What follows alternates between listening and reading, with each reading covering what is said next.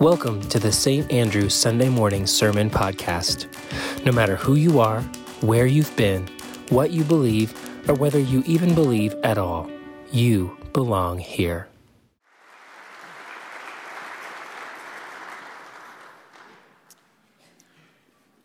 Our reading from the Bible this morning is from the Gospel of Matthew, chapter 13, verses 31 through 32. He put before them another parable. The kingdom of heaven is like a mustard seed that someone took and sowed in his field. It is the smallest of all of the seeds, but when it has grown, it is the greatest of shrubs and becomes a tree, so that the birds of the air come and make nests in its branches. May God add a blessing to the reading of his word. A few moments ago, you had an opportunity to lift up the name or names of those who have gone before you on this week of All Saints' Day. It's a reminder that every one of us here in this space at some point will be gone, and there will be those who come after us to name our names in this space. There's a story about two men, Sam and Mo, who have been best friends their whole lives, and Sam is sadly dying. And so Mo comes to visit him, and Mo says to Sam, Sam, we have been friends our entire lives, and so I just have one uh, favor of you to ask, and that is uh, when you pass on, you must find some way to report back to me about whether or not there is baseball in heaven. And from his deathbed, Sam says, Mo, we've been friends all this time, and this one favor I will do for you. And then, sadly, just like that, Sam dies. A few nights later, Mo is sound asleep. It's midnight, and he's awakened by the voice Mo, wake up, it's me, Sam. And Mo says, Is that you, Sam? Where are you? And Sam says, I, I'm in heaven, and I've come to give you good news and bad news. And Mo says, Give me the good news first. Sam says, The good news is there really is baseball in heaven. And the bad news is you're scheduled to pitch on Tuesday.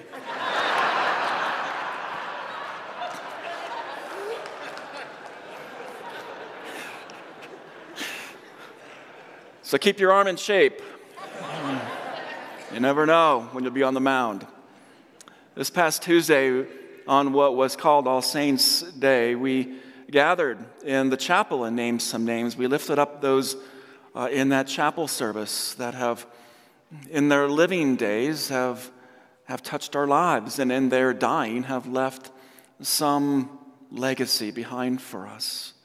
And perhaps either on Tuesday or throughout the week or today, you named a person or two whom you have lost over this last year and yet who, in some inexplicable way, seems to remain with you in spirit.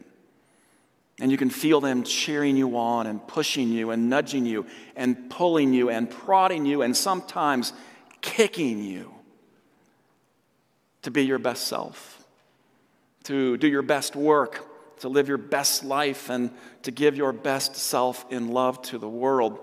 And we call these people saints, but we don't mean saints with the big S, uh, as in St. Francis or St. Patrick or St. Joan of Arc. What we're talking about here are those saints with the little s, those who may never have made the headlines for what they had accomplished in the world, those whose likeness may never ever be enshrined in some cathedral or in a limestone monument but those who played some part and contributed a verse to the great, powerful play that still goes on today.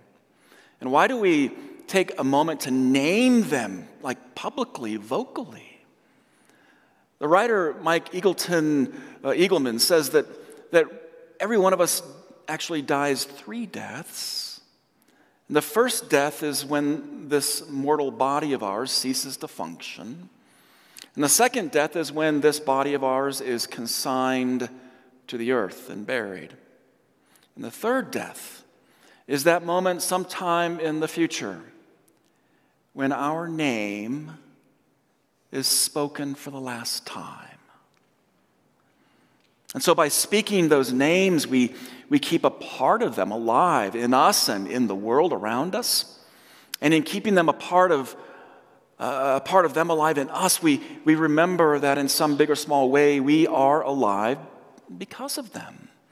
They have enlarged our souls and our hearts and our minds and our lives. They have expanded our futures and our potential. And this is important because in our culture, we tend today to remember only those who do the big things, those who make sweeping sacrifices, those who, whose contribution comes in one singular ultimate act. And we can think of those, the heralds who lead us in marches of millions of people, or the martyrs who die for their faith or for some noble cause or the heroes who perform some valiant deed for which our flags will fly at half mast. And such saints are so worthy of our reverence and our gratitude. Years ago, I still remember my uncle was posthumously awarded the Silver Star for giving his life to save a medic in Vietnam. And as our, gather, our family gathered at Camp Pendleton and in San Diego, I remember specifically thinking about how important these moments are to remember and honor those who make important, dramatic, ultimate sacrifices. They're rare.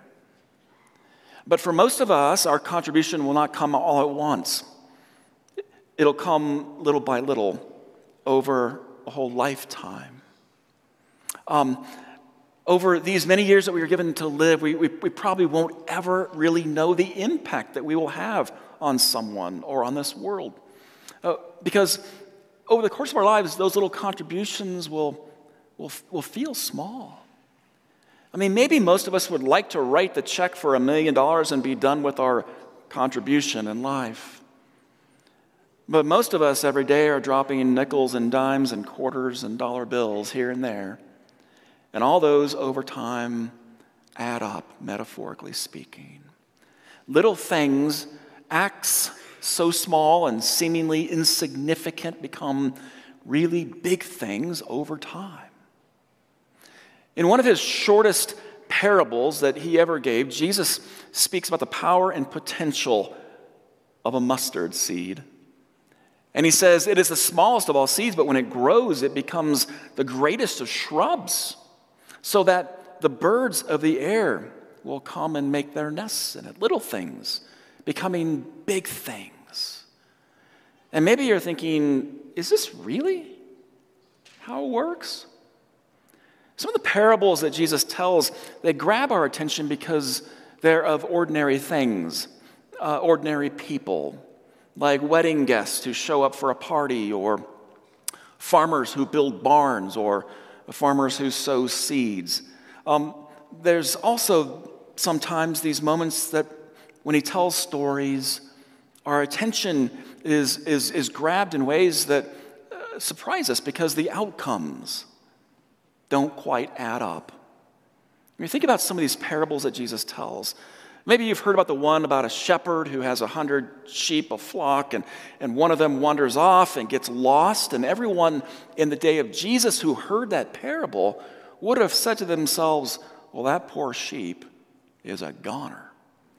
Because there is no farm, no shepherd in his right mind or her right mind who would leave the 99 to go get that one lost sheep. And yet, Jesus tells the story at the end that this is exactly what the shepherd does.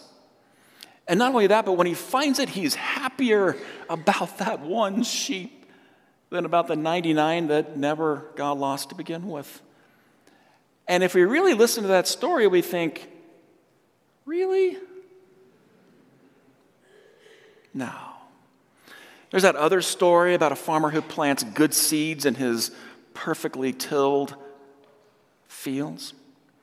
After he plants the seeds, he goes home, and while he's asleep, some good for nothing prankster goes into his field and plants bad seeds, weeds, right alongside the good seeds.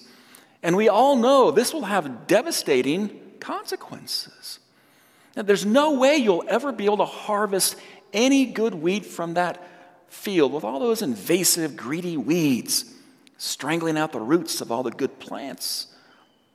But when the farmer's servants come to report to him what has happened, what does he say? It's okay. Let it all grow together. We'll take care of it at harvest time. Really?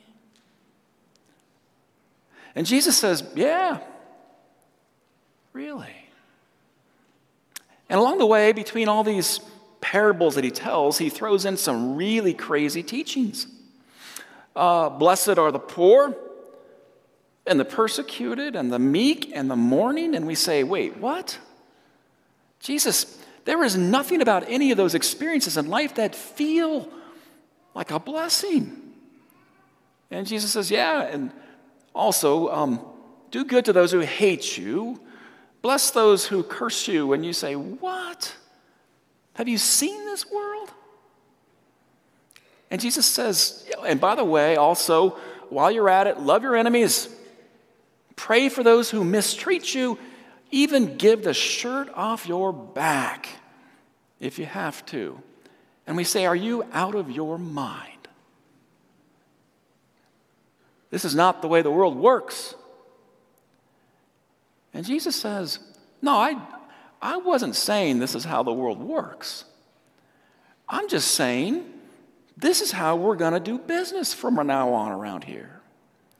We are going to live as if the reign of God, the rule of God, has come upon the earth. Jesus called it in many ways the reign of God. It's often translated as the kingdom of God. But remember, when this original manuscript was translated into English, it was of during kingly times. And so we often translate this word basileia in the Greek as kingdom. It's a bad translation. It's often translated as kingdom of God, but Jesus had no concept of God as a king or a monarch. And he had no concept of the reign of God as any spatially defined monarchy. What's translated often as kingdom of God was what Jesus and all the ancient prophets together often described as shalom, this collective experience of well being and genuine peace that God, from the very beginning of time, has envisioned for all of creation. And for Jesus, the kingdom of God was more like a kin-dom. Just drop the G. A kin-dom where a kinship is the rule and where we treat each other, even the other, as family. And all the prophets said that when the kingdom will come is only when we begin to hammer our swords into plowshares and our spears into gardening tools when we start speaking the truth and stop telling untruths and lies, when we receive God's Spirit into our very flesh and we change our ways and we share our bread with the hungry and we set a table and sit down with our enemies. He called that kinship, shalom. We call it today the kingdom of God. And I know what you're thinking. I mean, when we look at the state of the world right now, you're thinking, well, we're super close.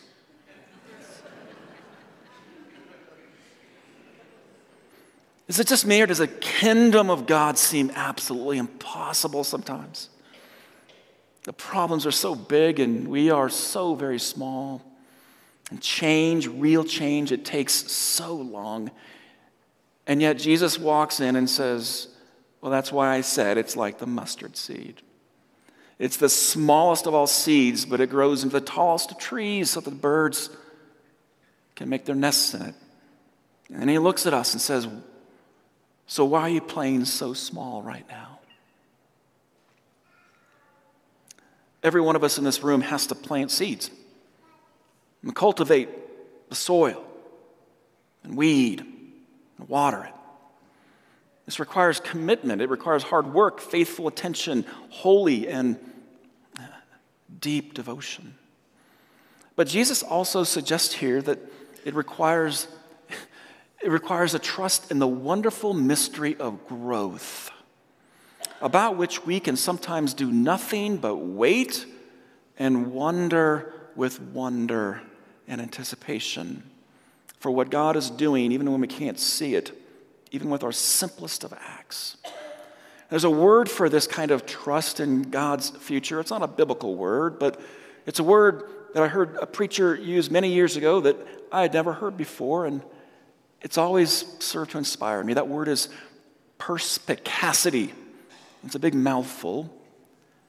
Perspicacity, it means a keenness of insight, a, a clarity of vision that provides a, a deep understanding of things. It's the rare ability to discern or envision what's going on beneath the surface, something that others may not be able to see. Perspicacity, and it's what the mustard seed farmer has. This understanding that, that there's some hidden, indiscernible power in the seed that is you. That over a long enough timeline has the capacity to actually impact the world. Maybe this is why, in the end, what a saint really is, is a perspicacious person who acts over the course of their life with, with this fundamental belief that what they do today, these little tiny seeds they plant, will, will lead to something like you, like this church, like the kingdom. And Jesus says the kingdom of God is like that. It's made up of people who believe and act on a promise. Someone plants a seed, the kingdom of God, the kingdom of God, comes about by some mysterious power. We all do this, we all know this. You might go tutor a child at East Elementary by reading a book. You might make sandwiches in our hallways every Sunday and deliver them to Civic Center Park for our hungry siblings. You, you might Stay after class if you're a teacher and tutor a child because you know just a little bit more might go a long way. You might lift a hammer at a Habitat for Humanity build site. You might go downstairs and teach Sunday school or mentor a child in confirmation. Maybe you've helped to furnish an apartment for one of our homeless mothers at Joshua Station. Maybe you've provided assistance to our Afghan family that we've adopted. And you do that because you think to yourself, you just never know. It might lead to something great. And then Jesus says, No, you do know. It will lead to something great because I promise you, this is how the kingdom of God works. You plant the seeds, things grow. And sometimes that seed is just a dream, a dream of a better world, a dream of well being, shalom. And sometimes that dream has to take root and grow right alongside deep obstacles and hurdles, overwhelming odds. Perspicacity is tenacious. Perspicacity knows all the odds and then still decides to act anyway. And the kingdom and the prophets, uh, Jesus himself said that the kingdom of God, the peace and well being, grows right alongside the bad stuff.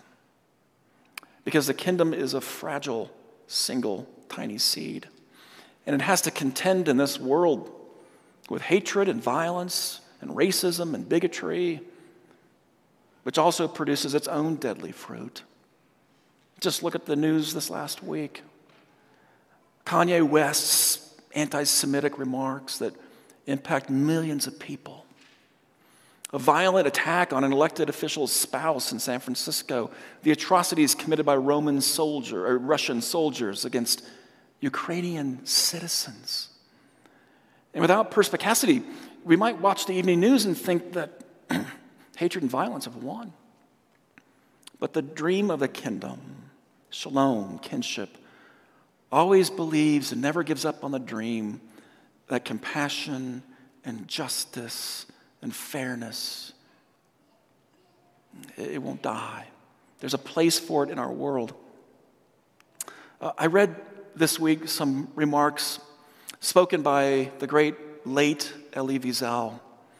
As you know or may not know, uh, Elie uh, Wiesel survived the concentration, concentration camps of both Auschwitz and Buchenwald.